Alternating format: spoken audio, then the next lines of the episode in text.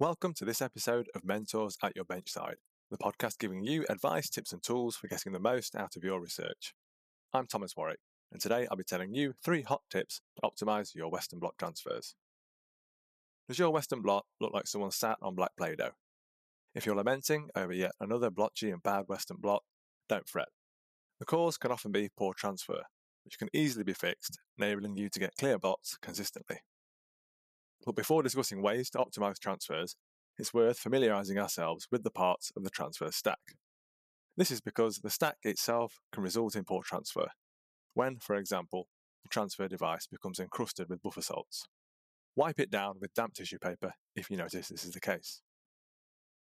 Anyway, going from top to bottom, the pieces are as follows the cathode, which is negatively charged, a filter paper, your pre run SDS-PAGE gel, the transfer membrane, another filter paper, and the anode, which is positively charged. Two other key points are worth mentioning here membrane choice and the transfer buffer.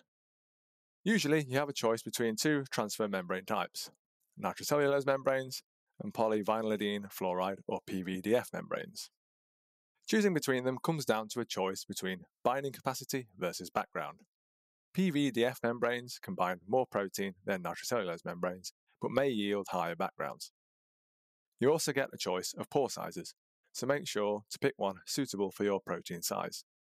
While 0.45 micrometers is sufficient for most proteins, a smaller pore size might be necessary if you work with smaller proteins. Depending on the type of transfer you're performing, the transfer stack is usually wetted with a buffer. You probably have a standard recipe somewhere for this in your lab but be open to the idea that this buffer might not be suited to your samples.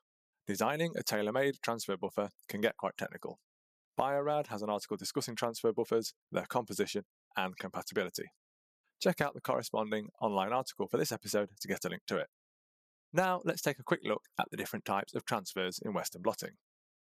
The three main ways of transferring proteins are the standard wet transfer method, the semi dry slash rapid transfer method, and the capillary transfer method.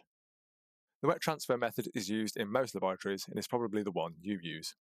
You manually soak the stack in transfer buffer, hence wet, and assemble it yourself in a transfer sandwich. The semi-dry slash rapid transfer involves pre-purchasing pre-wetted transfer sandwich components and using these with proprietary transfer devices such as the iBlot. Because of this, it's more expensive than wet transfer. Capillary transfer relies on diffusion to move your samples from the SDS-PAGE gel onto the blotting membrane instead of an electric current. Because the apparatus for wet transfer is now relatively cheap, the capillary transfer method is somewhat archaic. How long should you transfer your Western blot for? Transfer times are empirical and based on the properties of your samples. For example, molecular weight and hydrophobicity influence protein retention. This means there's no easy way to determine how long you need to run the transfer to completely transfer all of your proteins. Instead, you'll need to optimize the transfer time and conditions based on your equipment and the nature of your sample. But how will you know when your transfer is complete? Well, this brings us to the transfer tips, since these will enable you to optimize your Western blot transfers to achieve near complete transfer. Let's get into them. Number one, use a pre-stained molecular weight ladder. Use a pre-stained protein ladder to track the transfer of proteins from a gel to the membrane. Your sample proteins on the SDS-PAGE gel will still be invisible, but you can check if the brightly coloured ladder bands are still on the gel or have fully transferred to the membrane. Note that proteins of different molecular weights will migrate at different speeds. There's no magic moment at which all the proteins jump from the gel to the membrane. Instead, aim for a point at which most of the larger proteins have migrated to the membrane and most small protein material is still on the membrane, not through it. Using a ladder in which key bands are different colours can also be beneficial. It will enable you to keep track of the transfer efficiency of different size proteins. Remember, if you've opened your transfer cassette to peek at the ladder, this will introduce air bubbles to the transfer stack. So you probably want to use this technique to optimize transfer times on less precious samples, not critical ones. Number two, stain your SDS-PAGE gel with Coomassie Blue, but only after the transfer step. If the stain gel is almost entirely blank, then your transfer was successful.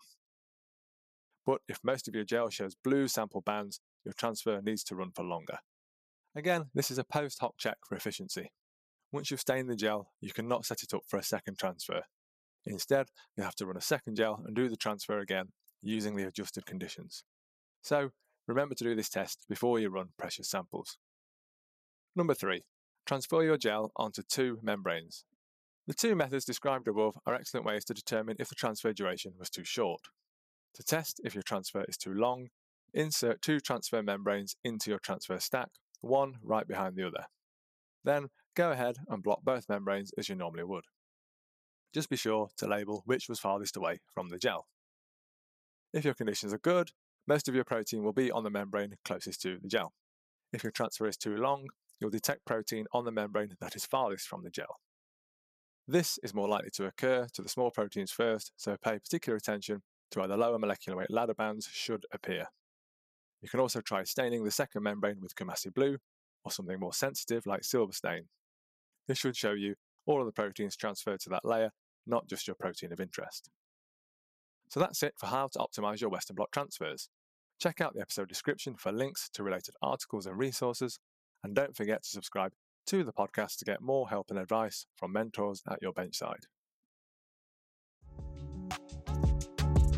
Are you always on the go, but still seeking valuable insights to advance your research?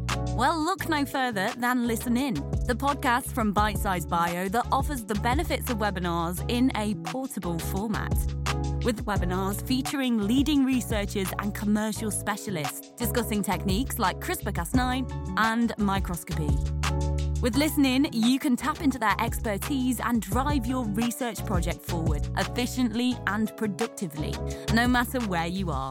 Visit bitesizebio.com forward slash podcasts or search for Listen In in your podcast app to subscribe.